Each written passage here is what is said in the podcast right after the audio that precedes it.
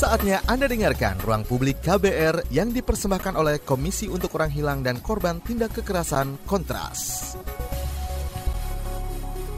Selamat pagi para pendengar. Ya, kita berjumpa kembali dalam ruang publik KBR yang dipersembahkan oleh Komisi Orang Hilang dan Korban Tindak Kekerasan Kontras. Tema kita selama satu jam ke depan membahas tentang laporan kontras penyiksaan, kultur kekerasan, dan impunitas di Indonesia. Saudara penyiksaan di muka bumi seolah tidak ada henti-hentinya, meskipun Indonesia tercatat sebagai salah satu negara yang telah meratifikasi Konvensi Internasional Anti Penyiksaan, namun berdasarkan berdasarkan laporan kontras dari sekian juta kasus yang ditangani oleh Polri, dari tingkat Polsek, Polres, Polda, dan Mabes Polri, ada sebanyak 60 persen jumlah perkara yang dilaporkan dan telah diselesaikan oleh pihak kepolisian. Dan belum lagi sejumlah kasus penyiksaan dan kekerasan yang tidak ketahuan. Nah, lalu seperti apakah langkah yang dilakukan oleh Kontras? Langsung saja kita perkenalkan, sudah ada Mbak Putri Kanesia SH, Wakil Koordinator Bidang Advokasi dan juga juga R. Arif Nur Fikri selaku Kepala Divisi Pembela HAM. Nah, ini terkait dengan tema kita yaitu laporan kontras, penyisaan kultur, kekerasan dan juga impunitas di Indonesia. Sebelum kita membahas lebih rinci terkait hal tersebut, bisa dijelaskan terlebih dahulu apa sebenarnya pengertian dari kontras untuk uh, masyarakat bisa tahu lebih uh, detail gitu tentang informasi ini. Silahkan. Uh, sebenarnya kontras itu uh, komisi untuk orang hilang dan korban tindak kekerasan. Walaupun namanya komisi gitu ya, banyak yang mengatakan bahwa apakah kontras ini sama dengan lembaga negara, tapi saya bisa bilang uh, berbeda karena kita adalah lembaga swadaya masyarakat yang non profit dan non partisan sehingga kerjanya kita independen, tidak ada afiliasi dengan partai politik atau pemerintahan apa pun. Mm -hmm. Dan sudah berdiri sejak tahun berapa Mbak Putri? Jadi 2019 ini kita sudah 21 tahun, sudah uh, lahir dari bulan Maret 20 Maret uh, 998 dan memang waktu itu yang melatar belakangi pendiriannya Kontras itu uh, karena banyak banyaknya kasus penghilangan paksa dan uh, penculikan aktivis tahun 9798. Hmm. Nah, alasan-alasan tersebut yang membuat banyak masyarakat uh, eh, LSM dan juga uh, keluarga korban yang pada saat itu meminta ada satu gugus kerja yang fokus untuk melakukan advokasi terkait dengan isu penghilangan paksa gitu. Jadi memang makanya kenapa namanya Komisi untuk Orang Hilang gitu. Hmm. Walaupun tapi ya walaupun bukan pada berarti, uh-huh. perkembangannya kita juga banyak menangani kasus-kasus kekerasan gitu. Baik, kalau dari data sendiri yang dimiliki dimiliki oleh kontras sejauh ini? Tadi juga disampaikan tidak hanya uh, mengenai kasus orang hilang dan juga korban tindak kekerasan saja, tapi sekarang dengan adanya laporan kontras yang baru penyiksaan, kultur kekerasan dan impunitas di Indonesia. Data yang dimiliki kontras sejauh ini seperti apa, Mas Arief? Kita kan keluarin laporan penyiksaan ini kan dari tahun 2010 ya, Mbak. 2010. Nah, kalau dilihat dari angka 2010 saya nggak mau katakan bahwa angkanya meningkat, tapi uh, pasti ada setiap tahun kasus-kasus uh, gitu. penyiksaan hmm. gitu. Makanya uh, setiap tahun kita melihat bahwa kok ini kasus penyiksaan atau praktik-praktik penyiksaan masih terus terjadi gitu hmm. nih. Sebenarnya problemnya apa sih? Nah, okay. makanya itu yang melatar belakangi kita mengeluarkan setiap tahunnya laporan uh, khusus untuk penyiksaan. Nah, ini yang paling memprihatinkan adalah tadi sempat teaser di awal saya ada hmm. 60% jumlah perkara yang dilaporkan itu telah diselesaikan. Namun yang belum ketahuan, katakanlah seperti itu ya, hmm. sejumlah kasus penyiksaan dan kekerasan yang tidak ketahuan. Itu kan kita juga tidak tahu, belum ada laporan gitu sampai sekarang kontras pun hmm. belum tahu. Nah, sejauh ini sebenarnya kasus-kasus apa saja yang sudah ditangani juga dan jenisnya itu hal apa saja sih dan prosesnya berapa lama? Sebenarnya di luar isu tadi penghilangan paksa kami juga menangani kasus penyiksaan, hukuman mati, hmm. kemudian uh, kekerasan berbasis uh, sumber daya alam itu jadi kasus-kasus yang menjadi prioritas kerja kontras gitu. Nah, mengenai dengan kasus-kasus yang tadi hanya 60% yang diproses, ini juga menjadi apa concern kita juga bahwa tidak semua kasus yang terjadi di Indonesia itu juga dilaporkan ke kami hmm. gitu. Jadi antara korban juga takut untuk menceritakan kasus gitu ya, atau kemudian uh, pelaporan dilakukan ketika misalnya misalnya dalam kasus penyiksaan yang paling banyak dilaporkan ke kontras misalnya peristiwa sudah terjadi 2-3 tahun lalu. Ketika luka-luka yang dialami oleh korban tersebut sudah hilang itu kan kesulit kami untuk mengadvokasinya. Jadi biasanya kasus-kasus yang tidak bisa di follow up atau meminta pelakunya untuk dihukum salah satunya juga karena faktor-faktor tadi Oke, nah uh, ini kan tadi juga sudah ada laporan situasi penyiksaan di Indonesia, penyiksaan, kultur kekerasan dan impunitas. Apa yang melatar belakangi Kontras sekarang fokus mengeluarkan laporan tersebut? Sebenarnya laporan ini uh, tadi sudah disampaikan oleh Mas Arief uh, sudah kita lakukan dari 2010 hmm. gitu ya. Kenapa penyiksaan? Karena paling banyak kasus-kasus yang dilaporkan ke Kontras ya adalah kasus penyiksaan gitu. Jadi saya pikir karena angkanya uh, selalu tinggi gitu ya. Terus kemudian uh, pelaku yang diduga melakukan penyiksaan itu hampir selalu dari institusi yang sama gitu ya. Kalau saya boleh sebut dari institusi kepolisian, institusi TNI dan juga dari uh, lembaga pemasyarakatan gitu. Karena kalau kita bicara soal sistem peradilan pidana itu dari mulai penyidikan sampai yang bersangkutan itu ada di dalam lapas. Gitu. Jadi angka-angka kekerasan itu selalu ada gitu. Makanya kenapa uh, penting sekali uh, kita mengeluarkan laporan ini dengan tujuan tentunya ada perubahan setidaknya angka kekerasan sih kami juga tentunya tidak ingin setiap tahunnya selalu meningkat gitu ya. Ada kesadaran dari masyarakat untuk melaporkan setiap ada bentuk kekerasan dan juga ada perubahan dari institusi penegak hukum ini untuk tidak lagi menggunakan metode penyiksaan untuk menggali informasi atau fakta misalnya. Baik, penyiksaan yang dimaksud ini seperti apa sih dalam bentuk perilaku apa yang dilakukan? Mas Arief. Ini kan banyak yang kurang memahami ya sebenarnya penyiksaan dan penganiayaan itu berbeda. Nah, kalau penyiksaan itu sederhananya gini, kalau uh, penyiksaan itu sederhananya saya mau katakan bahwa dia dilakukan oleh aparat negara atau pejabat publik gitu kan. Nah, dia punya tujuan ya kan tujuannya bisa dia menggali informasi dia juga bisa di, uh, dilakukan untuk peng, sebagai bentuk penghukuman gitu loh berbeda misalnya ketika saya mukul mbak mm-hmm. itu sama aja penganiayaan gitu tapi kalau ketika saya aparat negara oh dari pejabat uh, publik pejabat gitu? publik mm-hmm. terus saya uh, interogasi mbak gitu kan dengan melakukan kekerasan ya kan? Nah itu namanya penyiksaan karena tujuannya jelas dia meminta uh, mencari informasi gitu Oke, lalu tadi sebelumnya disampaikan hmm. oleh Mbak Putri hmm. bahwa uh, hasil diketahui kontras ini juga dari laporan-laporan hmm. masyarakat gitu. Kalau seandainya mereka takut untuk menyampaikan apa yang langkah yang harus dilakukan gitu untuk um, akhirnya kasus ini nanti bisa diungkap. Sebenarnya ada banyak cara bagaimana masyarakat bisa melaporkan kasus penyiksaan ke kontras gitu ya. Uh, baik itu datang langsung ke kantor kontras melalui telepon, lewat email gitu ya. Bahkan kita juga pernah beberapa kali mendapatkan pengaduan melalui media sosialnya mhm. Kontras mm-hmm. gitu ya. Tapi sering kali juga kami mendapat informasi dari uh, jaringan atau lembaga LSM lokal yang juga sering bekerja sama dengan Kontras. Dari jurnalis juga cukup banyak kasus-kasus yang uh, terjadi khususnya itu biasanya di daerah yang agak sulit untuk bisa dijangkau. Kemudian itu uh, dari pelaporan-pelaporan tersebut kami melakukan investigasi langsung ke daerah tersebut gitu. Jadi sebenarnya nggak harus khawatir atau ketakutan oh tidak mungkin melaporkan karena lokasinya jauh jauh gitu ya. Apalagi kontras juga tidak hanya di Jakarta, kita juga ada di beberapa wilayah di Indonesia. Di mana saja, Mbak Putri? Ada di Aceh, di Medan, uh, di Surabaya. Kita juga punya kantor di Sulawesi, mm-hmm. kemudian di NTT dan di Papua gitu. Walaupun ya belum mengcover 34 provinsi di Indonesia, tapi cukup banyak juga kantor Sudah terwakili gitu ya dari setiap daerah. Baik, kalau menurut temuan dari kontras sendiri, bagaimana sih pandangan uh, Mas Arief dan juga uh, Mbak Putri gitu tentang situasi penyiksaan di Indonesia satu tahun uh, ke belakang ini karena yang kita lihat kan nampaknya tuh uh, mohon maaf ya seperti pembunuhan, penyiksaan, terus tadi hmm. penganiayaan misalnya hmm. Seperti itu tuh kok makin banyak gitu makin ke sini dan itu hanya karena perasaan saja gitu maksudnya hanya sakit hati dan hal-hal yang sebenarnya sepele gitu bagaimana? Kalau kita lihat tadi saya sebutkan bahwa angkanya saya nggak mau katakan bahwa dia meningkat atau menurun ya, hmm, ya karena signifikan ini, gitu. Uh, signifikan makanya saya bilang bahwa dari ke tahun dari tahun ke tahun itu ada gitu nah terus yang jadi pertanyaan kenapa sih misalnya angka uh, kasus penyiksaan ini terus berlanjut gitu dari tahun ke tahun. Nah, kalau dari catatan kita misalnya kita temukan pertama karena kultur kekerasan, hmm. kultur kultur kekerasan di aparat penegak hukum itu masih ada gitu ya kan. Nah, yang kedua, terbatasnya pengetahuan dan kemampuan aparat penegak hukum, ya kan. Padahal di aturan itu ada soal pelarangan soal anti penyiksaan gitu. Nah, itu ada di aturan internalnya, tapi kerap kali banyak itu diabaikan atau tidak dipahami gitu kan. Terus absennya penegakan hukum gitu. Saya katakan absennya penegakan hukum gini misalnya, ketika ada kasus penyiksaan terus si korban mau melaporkan, cenderung itu tidak digubris ya kan tidak digubris dalam diabaikan artian gitu ya. diabaikan hmm. padahal itu merupakan tindak pidana biasanya mas diproses dulu ke kode etik atau uh, hukum internalnya dulu diproses lah macam, seperti itu, itu ya iya. hmm.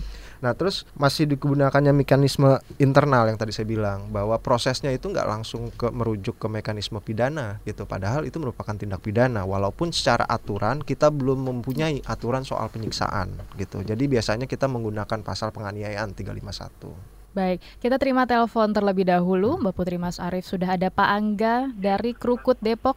Selamat pagi Pak Angga. Selamat pagi. Iya, silahkan Pak Angga. Saya mau nanya tentang penyiksaan yang tadi yang dibahas gitu ya. Hmm. Ya. Waktu Mbak Putri menangani kasus itu apa ya namanya agak kesulitan nggak? Kesulitan. Ya misalnya kesulitannya itu pas misalnya ditanya kayak kan kalau nanya korbannya itu kayak terisak-isak kayak nangis hmm. gitu apa bagaimana? Itu saja Pak Angga.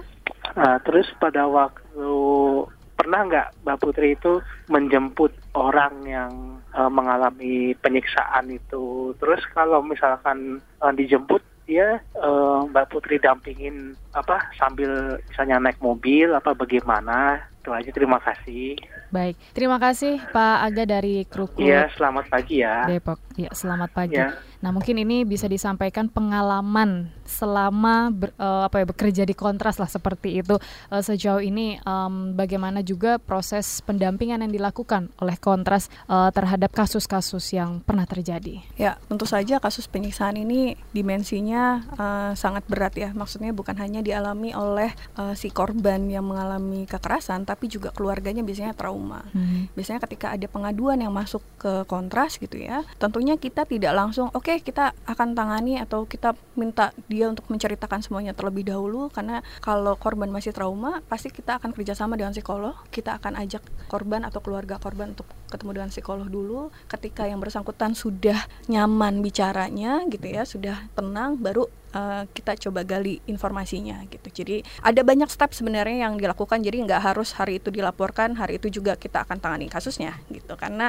balik lagi soal kepentingan korban gitu ya, uh, mening apa uh, supaya tidak ada rasa trauma dari korban itu yang paling utama. Kalau soal pendampingan ya pasti kita akan dampingi. Kalau memang kasusnya yang pasti kita mencari dulu bukti-bukti uh, dari kasus penyiksaan tersebut, ada saksi, pelakunya siapa, kita akan dampingi yang bersangkutan untuk melaporkan dilaporkan ke institusi negara tersebut. Baik. Biasanya itu dalam satu kasus berapa tim yang diterjunkan? Tergantung dimensi kasusnya hmm. dan lokasinya gitu. Kalau misalnya uh, kasusnya terjadi di misalnya Indonesia Timur gitu ya, tentunya kita bisa lebih dari satu orang timnya. Dan tapi kita juga kerjanya bagi dua. Misalnya ada satu tim yang fokus untuk pendampingan korban, tapi juga ada yang fokus untuk penggalian informasi, artinya bertemu dengan saksi-saksi hmm. di lapangan gitu ya. Itu sih sebenarnya. Baik, nanti akan kita lanjutkan kembali Mbak Putri dan Mas Arief. Kita harus jeda dulu sejenak sejenak.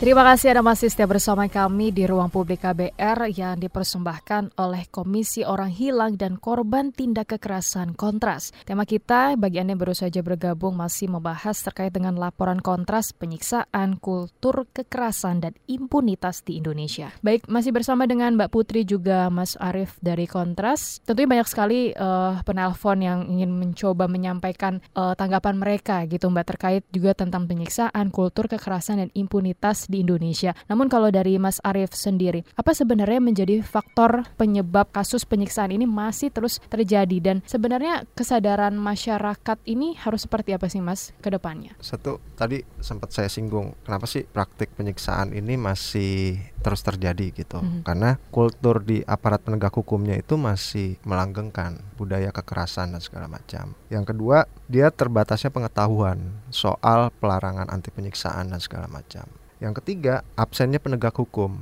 untuk melakukan proses penghukuman terhadap si pelaku-pelaku penyiksaan. Yang tadi saya bilang biasanya kalau ada penyiksaan, mohon maaf ya, biasanya kalau di kontras itu kadang kalau misalnya korbannya, karena kan korban ketika korban biasanya itu ngaku kalau korbannya itu masih dalam kondisi hidup ya, mohon maaf saya katakan, itu biasanya dia mengakui penyiksaan itu setelah sebulan atau dua bulan atau tiga bulan setelah praktik penyiksaan itu terjadi hmm. gitu. Jadi bentuk atau uh, luka-lukanya pun juga sudah hilang. Berbeda ketika korban korbannya sudah meninggal dunia. Itu akan lebih mudah ketika kita melakukan proses pendampingan atau misalnya melakukan proses advokasi gitu. Yang keempat juga misalnya kita belum punya aturan soal uh, penghukuman terhadap pelaku-pelaku penyiksaan. Misalnya kita nggak punya pasal tuh soal pasal yang mengatur soal uh, penghukuman terhadap pelaku penyiksaan, mm -hmm. soal penyiksaan. Jadi penegak hukum. Uh, uh, di KUHP di KUHP kita juga belum ada. KUHP kita cuma ada soal pasal penganiayaan 351 atau 170 segala macam gitu. Baik, kita terima telepon hmm. terlebih dahulu. Sudah ada Ibu Lestari di Depok kembali. Selamat pagi Ibu Lestari. Ya, selamat pagi.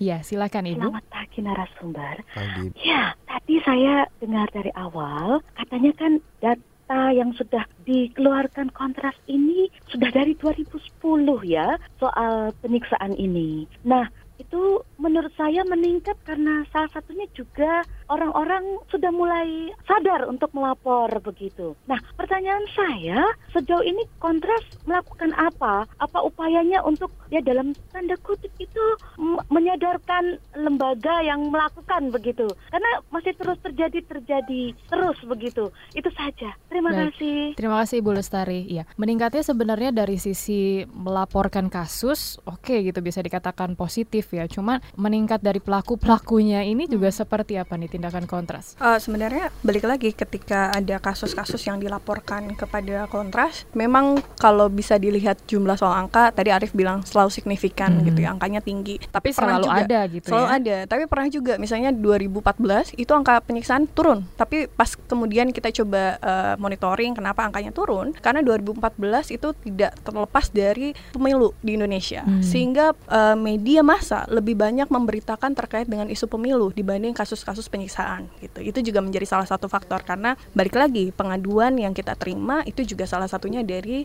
yang diberitakan oleh media. Oke, gitu. Mungkin ada tapi diabaikan gitu Betul. ya Mas Arif ya. Walaupun memang uh, kalau dilihat ya banyak juga masyarakat yang sekarang sudah mengerti bahwa uh, tidak boleh ada penghukuman atau penyiksaan walaupun yang bersangkutan diduga melakukan satu tindak uh, kejahatan misalnya. Nah, apa yang kemudian dilakukan oleh kontras? Apakah misalnya kita hanya melapor apa memberi uh, mengeluarkan laporan saja tidak follow up dengan dengan aparat penegak hukum ya tentu saja tidak. Setiap kali kita mengeluarkan laporan tersebut sudah pasti kita akan bertemu dengan institusi-institusi tersebut untuk melaporkan dan mencoba mencari tahu apa sebenarnya yang bisa dilakukan oleh aparat penegak hukum. Karena tujuan kita tentunya bukan hanya sebatas kritik, tapi juga kita sebagai masyarakat sipil punya tanggung jawab untuk membuat bagaimana supaya ada kesadaran dari penegak hukum supaya kasus-kasus tadi tidak uh, terjadi lagi. Misalnya uh, 26 Juni kemarin ketika kita melaporkan uh, mengeluarkan laporan penyiksaan pemeriksaan kita juga undang uh, perwakilan dari uh, Komnas HAM dan juga dari Lapas dari uh, Dirjen Pas. Kenapa dari Dirjen Pas? Karena ini juga menarik misalnya di laporan penyiksaan tahun 2019 ini uh, biasanya angka penyiksaan itu paling sedikit tuh hmm. uh, di Lapas ya, paling banyak di kepolisian, TNI dan kemudian Lapas. Tapi tahun ini justru angka penyiksaan di Lapas itu naik. Apa gitu yang menjadi ya. penyebab? Karena memang banyak terjadi peristiwa penyiksaan di Lapas. Karena hmm. kalau misalnya kita lihat jumlah petugas Lapas itu tidak sebanding dengan jumlah narapidana di sana gitu. Jadi banyak sekali kekerasan gitu ya yang dilakukan oleh narapidana misalnya narapidana yang berkelahi gitu ya atau terbukti misalnya uh, ada peredaran narkoba di lapas mm -hmm. gitu ya kemudian ditaruh di sel isolasi di isolasi kemudian dia dipukul dan sebagainya itu juga menjadi eh, kasus-kasus uh, yang masuk karena tingginya angka penyiksaan uh, di lapas tersebut akhirnya ya kita penting juga untuk memberitahu Dirjen Pas bahwa ini ada menjadi satu hal yang serius yang menjadi harus uh, concern kerja dari Dirjen lapas kenapa angka penyiksaan di lapas justru banyak terjadi gitu. Oke, dan narapidana juga sulit gitu ya untuk menyampaikan ya. rasa atau mereka gitu pada saat dilakukan uh, kekerasan gitu, penyiksaan mohon maaf. Saya pikir ini menjadi satu tantangan bagaimana mengadvokasi kasus penyiksaan. Hmm. Seperti yang tadi Arif bilang, korban melaporkan ketika semua bukti-bukti penyiksaan sudah tidak ada. Yang lainnya memang ketika yang bersangkutan korban ini masih berada dalam kekuasaan uh, institusi tersebut ya akan sulit untuk melaporkan Baik. juga. Baik, kita terima telepon kembali. Nanti Mas Arief ditahan dulu. Sudah ada Pak Jovi dari Sumatera Barat. Selamat pagi Pak Jovi. Halo, selamat pagi. Assalamualaikum. Waalaikumsalam. Silakan Pak Jovi. Bukan Pak Jovi, Pak Jufri. Pak Jufri. Oke, mohon maaf Pak Jufri. Ya, dari pesisir selatan. Iya, silahkan dari pesisir selatan. Ya, saya mengucapkan terima kasih kepada narasumber. Semoga selalu dilanjutkan perjuangannya ini. Dan semoga selalu di dalam lindungan Allah Subhanahu wa taala. Baik, ada pertanyaan selalu Pak Jeffrey? Enggak, selalulah berjuang, jangan takut sama manusia, takutlah sama Allah. Itu aja, terima kasih banyak. Assalamualaikum warahmatullahi wabarakatuh. Terima kasih Pak Jofri atas apresiasinya untuk uh, kontras gitu yang sudah menangani berbagai kasus. Nah, kita juga ada pertanyaan dari Anton di Yogyakarta via WhatsApp ini. Saat kita melapor ke kontras, jika mengalami atau melihat terjadinya kekerasan atau penyiksaan, apakah nama pelapor akan dilindungi? Bagaimana perlindungannya? Sebenarnya nanti dilihat case-nya ya, Mbak ya. Hmm. Karena kita juga punya lembaga namanya lembaga perlindungan uh, saksi dan korban. Biasanya sih kalau misalnya kita melaporkan kasus penyiksaan terutama untuk korbannya, itu biasanya otomatis juga kita akan melaporkan ke LPSK juga. Misalnya kalau misalnya posisi dia ada di tadi kalau Mbak Putri bilang dia masih ada di bawah kekuasaan aparat penegak hukum dalam artian misalnya entah dia ditahan di proses di kepolisian, ditahan di pihak lapas dan dia yang membuat laporan, biasanya juga kita minta bantuan ke LPSK karena dia punya punya tupoksinya memberikan perlindungan terhadap saksi dan korban.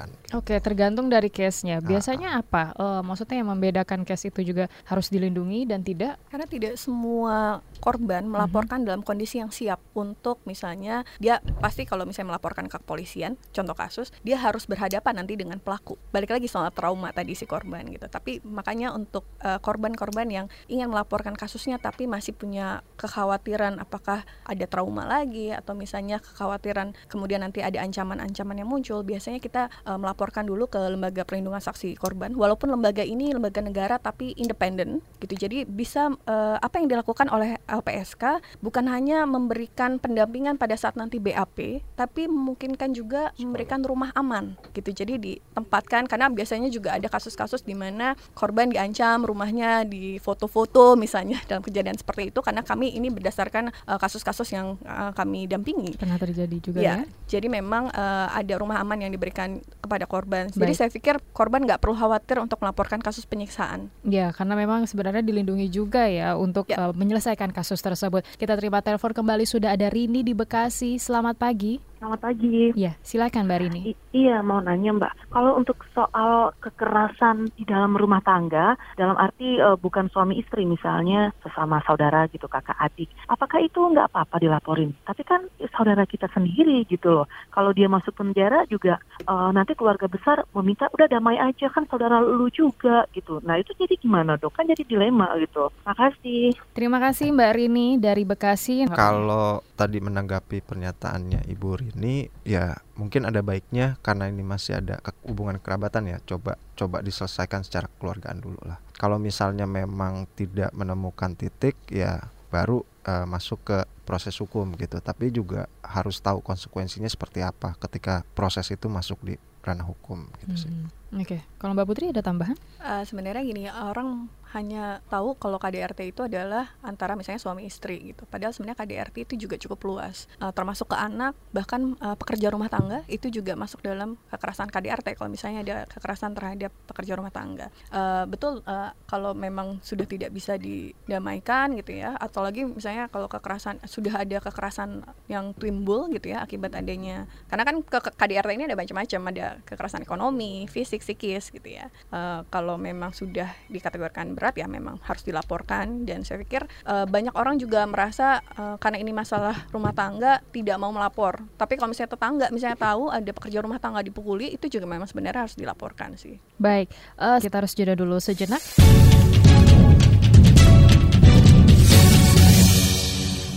Anda kembali bersama kami di ruang publik KBR yang dipersembahkan oleh Komisi Orang Hilang dan Korban Tindak Kekerasan Kontras. Tema kita masih membahas terkait dengan laporan kontras, penyiksaan, kultur, kekerasan, dan impunitas di Indonesia. Selain juga meluncurkan laporan situasi penyiksaan di Indonesia pada tanggal 26 Juni lalu, benar ya? Kontras juga meluncurkan buku saku advokasi penyiksaan. Nah ini bukunya ada di tangan saya saat ini, eh, para pendengar yaitu Panduan Advokasi Kasus Penyiksaan di Indonesia Indonesia. Bisa dijelaskan lebih rinci seperti apa dan apa saja panduan yang ada di dalam buku saku ini? Oke, sebenarnya kenapa Kontras mengeluarkan buku saku advokasi penyiksaan? Karena hampir setiap hari kami menerima pengaduan terkait dengan kasus penyiksaan dan itu tidak hanya di ibu kota tapi juga dari Aceh sampai Papua. Sementara tadi saya sampaikan kantor Kontras juga tidak bisa menjangkau seluruh wilayah di Indonesia gitu. Jadi kita pikir eh, sebenarnya masyarakat bisa untuk mengadvokasi, setidaknya mengadvokasi langkah awal yang dilakukan oleh masyarakat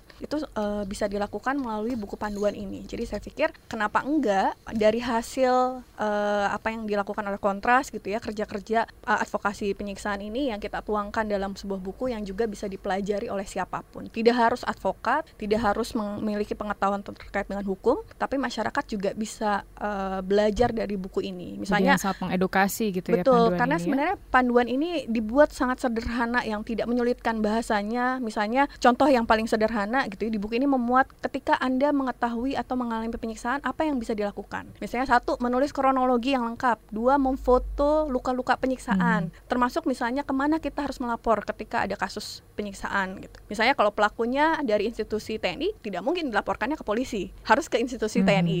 seperti itulah. Jadi sebenarnya ini langkah-langkah yang memudahkan masyarakat. Kayak tadi misalnya ada kasus di mana-mana, secara sederhana itu yang bisa dilaporkan. Ketika misalnya korban itu uh, memfoto dulu uh, luka-luka penyiksaan misalnya, itu kan mempermudah hmm. untuk tidak supaya hilang eh, luka-luka tersebut. Baik, sebelum kita bahas lebih rinci lagi terkait dengan buku saku ini, kita terima telepon terlebih dahulu sudah ada Pak Ali di Manado. Halo Pak Ali. Halo, selamat pagi menjelang siang. Iya, silakan Pak Ali, ada pertanyaan apa? Uh, dengan siapa dari Kotras ini Pak, kalau saya tahu? Dengan Mbak Putri Kanesia, Wakil Koordinator Bidang Advokasi, dan Mas Arief, Kepala Divisi Pembela HAM. Silakan uh. Mbak Putri dan Mas Arief dari Kontras, pertanyaannya begini. Dari catatan penyiksaan dan penghilangan orang secara paksa oleh uh, saya bisa dikatakan oknum negara atau oknum aparat di Indonesia. Yang saya mau tanya, kejadian tanggal 20 21 Mei barusan 2019 apakah penyiksaan dan penghilangan orang ini sudah dilaporkan ke Mahkamah Internasional di Den Haag oleh Kontras maupun dari Komnas HAM sampai sejauh mana tindak lanjutnya dan barang-barang buktinya berupa seluruh kotak-kotak peluru yang sudah ditemukan dan barang-barang lain yang sudah ditemukan di lapangan. Okay. Uh, eh, bagaimana tindak? Apakah hal ini berusaha ditutup-tutupi oleh negara dengan cara melakukan uh, penghukuman etik disiplin kepada oknum Polri yang dari Nusa Tenggara Timur dan lain? Apakah Baik. ini uh, dihilangkan? Itu aja. Terima ya. kasih. Selamat Terima pagi. kasih Pak Ali. Silakan sedikit ditanggapi saja. Iya. Putri. Kami memang melakukan investigasi terkait dengan uh, kasus yang terjadi 21 sampai 23 Mei lalu gitu ya. Uh, dan dari hasil investigasi memang uh, kita menemukan ada dugaan penyalahgunaan kewenangan gitu ya. Kemudian ada kekerasan yang terjadi, tapi saya pikir proses hukum memang harus dilakukan gitu. Jadi sebelum tadi bicara soal uh, apa Mahkamah Internasional, saya pikir uh, segala upaya yang dilakukan memang harus prosedurnya uh, mau tidak mau memang harus melalui prosedur hukum di Indonesia yang berlaku. Jadi itu yang sebenarnya harus didorong. Dan saya pikir ini menjadi tanggung jawab masyarakat untuk uh, memantau proses di uh, dari mulai kepolisian sampai ke pengadilan supaya memang kasus ini bisa selesai dilakukan. Oke, baik. Um, kita kembali lagi ya terkait dengan buku saku ini. Ini begitu menarik untuk mengedukasi masyarakat juga agar bisa lebih berani lah katakanlah seperti itu salah satu tujuannya gitu. Lalu uh, ini siapa saja yang boleh memiliki buku dan bisa didapat di mana? Gratis atau beli Kalau nih di toko buku? Bukunya gratis. Mm -hmm. Terus peruntukannya untuk siapa kita peruntukannya untuk masyarakat tadi apa yang disampaikan Mbak Putri sebenarnya kan karena situasi atau misalnya kontras tidak bisa secara langsung gitu kita berharap dengan buku panduan advokasi kasus penyiksaan di Indonesia ini masyarakat juga bisa melakukan tindakan-tindakan advokasinya. Setidaknya untuk secara awal dia melakukan proses advokasi. Karena memang tadi yang dijelaskan sama Mbak Putri memang di situ bagaimana sih cara kita melaporkan terus bagaimana juga uh, kita melakukan pendampingan terhadap korban penyiksaan. Dan yang paling penting di buku ini juga kita kasih contoh-contoh kasus contoh-contoh kasus atau sebagai contoh-contoh pembelajaran dari teman-teman bagaimana ketika teman-teman ini melakukan proses advokasi. Yang dianggap yang kita anggap uh, contoh advokasi yang sukses gitu. Oke, okay, dan bisa didapat di website Kontras. Okay. Tinggal diunduh nanti bisa ke website Kontras kontras.org. Oke, okay, dan ini boleh saya miliki ya boleh. panduannya. Terima kasih. Nah, lalu juga ada via WhatsApp ini Tasya di Tangerang. Bagaimana dengan kasus salah tangkap dan dipaksa untuk mengaku? Bagaimana untuk bisa melaporkannya? Kalau saya nggak begitu paham kasusnya, tapi kalau misalnya dia salah tangkap terus dipaksa untuk mengakui, itu dia kami duga sih ada indikasi dari praktik penyiksaan. Nah, hmm. itu bisa dilaporkan Mbak Tasya mungkin bisa melaporkan ke polisi tapi juga disertai dengan uh, bukti-bukti uh, yang cukup menurut Mbak bahwa ini korban salah tangkap atau korban penyiksaan atau juga bisa langsung datang ke kontras gitu, datang ke kontras dengan melampirkan kronologisnya yang jelas gitu. Karena kan tadi kalau Mbak Tasya bilang dia korban salah tangkap terus dia disiksa gitu nah itu nggak nggak uh, kalau uh, kalau saya bilang kurang menggambarkan kronologis kasusnya. Tapi kalau seandainya sudah ditangkap gitu hmm. kan dia tidak bisa melaporkan lagi gitu. Karena kan gini ada nggak surat penangkapan dan penahanan misalnya hmm. ya kan? Terus ada nggak tembusan surat perintah penangkapan dan penahanan dan segala macam gitu. Terus dia didampingi nggak sama uh, penasihat hukum ketika dia uh, di BAP dan segala macam? Karena kan rentan sekali ketika orang itu nggak mendapatkan surat penahanan ya kan? Pihak keluarga kan nggak tahu informasinya hmm. dia dibawa ke mana. Terus apalagi ketika dia uh, di proses BAP dia tidak didampingi pengacara itu juga rentan sekali untuk mendapatkan penyiksaan. Baik kita terima telepon kembali sebelum break. Sudah ada Ibu Ano di Manado. Halo Ibu Ano. Iya halo selamat pagi. Selamat pagi silahkan Ibu Ano Iya selamat pagi uh, Mbak Putri ya sama Mas, Mas Arif. siapa tadi Mas, Mas Arif, ya. Gini Mbak sama Mas Arif, saya cuma masyarakat biasa aja ya. Uh, saya suka sekali ada kontras ya, yang otomatis uh, kayaknya hampir sama dengan HAM. Hmm. Ya kan? Cuma kalau boleh aja ya, jangan lihat instansinya, jangan lihat, coba lihat orangnya. Karena ada juga karena instansi atau karena apa pun, tapi juga ada orang umum yang karena waktu kejadian maaf uh, yang baru-baru itu di Jakarta, hmm. kebetulan sekali adik ipar saya salah satu aparat di situ. Istrinya kesakitan, suaminya nggak bisa pulang karena mengemban tugas dan dia cerita di sana mereka itu kasihan nggak bisa uh, masyarakat mukul, lempar, mereka cuman cuman didoktrin harus bertahan, tidak bisa membela diri. Jadi tolong Pak Ali atau semuanya, jangan lihat lihat oknumnya aja. Karena oknum mau apa pun dia profesinya, kalau memang dia kurang ngajar, kalau memang dia selalu berpikir negatif tentang orang, baik. pasti itu, okay, ya kan? Baik. Jangan jangan lihat anunya, cuma itu aja. Tolong dari kontras juga lihat oknumnya ya, karena oknumnya, karena karena ham itu sudah banyak lagi. Kadang-kadang yang salah jadi benar, yang benar jadi salah. Yeah. Itu aja. Terima okay, kasih terima kasih Bu Ano sudah bergabung bersama kami dan akan kami tanggapi usai jeda.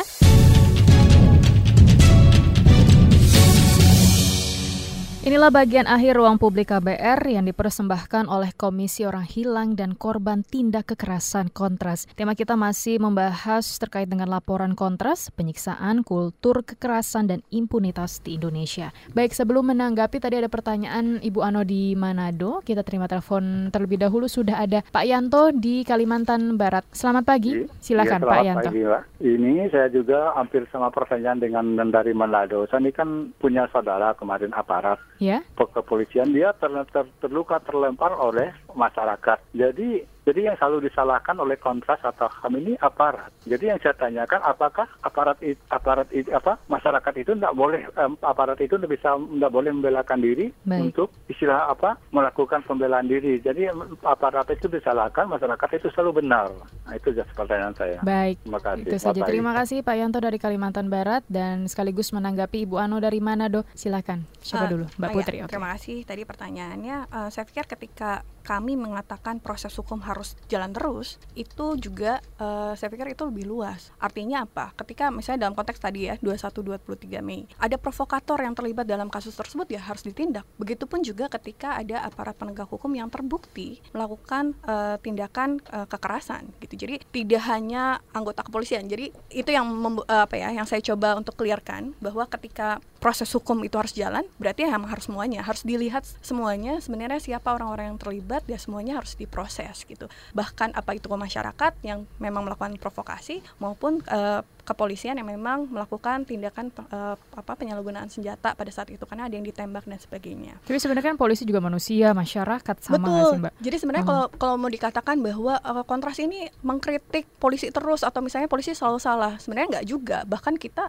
uh, pernah 2013 pernah menangani kasus yang dilaporkan oleh anggota kepolisian. Jadi kepolisian itu menjadi korban penyiksaan yang dilakukan oleh institusi kepolisian. Boleh cerita singkat sedikit? Boleh. Jadi waktu uh-huh. itu uh, ada seorang anak uh, yang diduga melakukan tindakan curanmor, kemudian dia dipukul oleh anggota kepolisian di Kalimantan uh, sampai meninggal. Jadi dia muntah darah, kemudian meninggal. Ayahnya yang juga anggota kepolisian kemudian mencoba melaporkan kepada atasannya dan di, diminta untuk berdamai saja karena dianggap bahwa ini sama-sama institusi kepolisian dan jangan supaya tidak malu dan sebagainya. Tapi karena ayahnya ini seorang anggota polisi tahu bahwa bagaimana membela kebenaran dan uh, keadilan gitu ya, ya memang harus diupayakan gitu ya sebagai masyarakat polisi itu menganggap bahwa kasus ini memang harus diusut karena kalau tidak ada efek uh, tidak dilaporkan tidak ada efek jerah gitu jadi kemudian uh, dan uh, kasus terkait dengan kekerasan yang dialami oleh seorang anggota kepolisi anak dari anggota kepolisi ini sudah kita masukkan juga di buku panduan karena mm -hmm. ini mhm. salah satu yang berhasil kita mendampingi anggota kepolisian untuk meminta gugatan ganti kerugian Baik. dari uh, apa aparat polisian dan kemudian memang prosesnya nah. sudah selesai jadi sebenarnya kalau balik lagi siapa pun yang mengalami kasus penyiksaan mau dia anggota polisi, TNI, siapa pun masyarakat di Indonesia ya bisa dilaporkan gitu dan memang okay. tujuannya betul untuk supaya tidak ada lagi penyiksaan di Indonesia. Sebenarnya singkat sih dari saya nanggapin uh, apa yang uh, disampaikan oleh Mbak Putri gini. Kita sepakat bahwa uh, aparat penegak hukum itu boleh melakukan tindakan penegakan hukum. Tapi yang kita nggak sepakat itu ketika dia melakukan tindakan penegakan hukum itu dengan cara-cara yang melawan hukum gitu. Itu yang sebenarnya yang kita kritisin gitu. Oke, okay. uh, eh, saya bacakan secara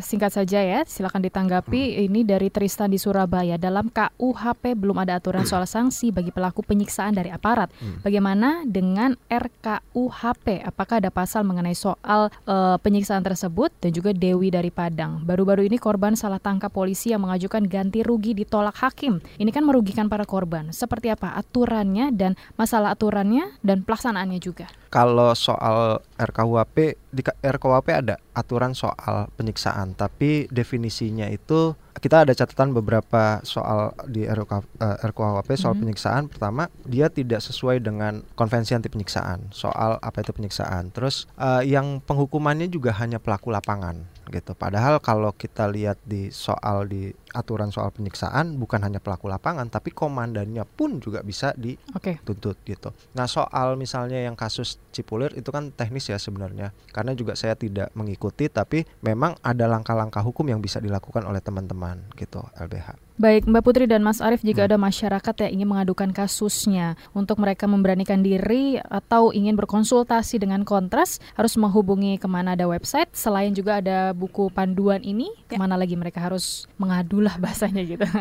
ya boleh datang langsung ke Jalan Keramat 2 nomor 7 itu hmm. alamat kontras uh, atau di telepon di 021 391 9097 atau 391 9098. Kita juga ada sosial media Twitter at, tweet, uh, at kontras dan juga Instagram uh, di at kontras underscore update uh, juga website di www.kontras.org atau melalui email emailnya adalah kontras underscore 98 at kontras.org. Oke, berarti bisa langsung saja atau tinggal searching di Google yeah. gitu ya biar lebih gampang. Kita ada website juga soalnya. Oke, baik. Nah, terakhir apa pesan dan harapan untuk masyarakat agar bisa apa ya meminimalisir lagi kasus-kasus yang ada di Indonesia? Mas Arief, singkat Satu, saja. Uh, harapannya dengan adanya buku saku ini masyarakat lebih berani untuk uh, melaporkan kasus-kasus penyiksaan yang dia lihat ataupun dia alami gitu mm -hmm. aja sih, Mbak. Oke Mbak Putri? Uh, saya pikir ya selain juga ada keberanian dari masyarakat, uh, sudah saatnya semua orang mengakui uh, dan memahami bahwa uh, anti kekerasan itu menjadi sesuatu yang penting, terlepas dia bersalah atau diduga bersalah, bahwa penyelesaian kasus melalui tindakan kekerasan itu sesuatu yang tidak dibenarkan. Gitu. Oke, terima kasih Mbak Putri dan juga Mas Arief sudah bergabung bersama kami di Ruang Publik KBR pada pagi hari ini. Karena waktu kita sangat terbatas, kita akhiri perbincangan dan terima kasih atas kebersamaan Anda. Saya Suara Madina undur diri. Salam. Baru saja Anda dengarkan Ruang Publik KBR yang dipersembahkan oleh Komisi untuk Orang Hilang dan Korban Tindak Kekerasan Kontras.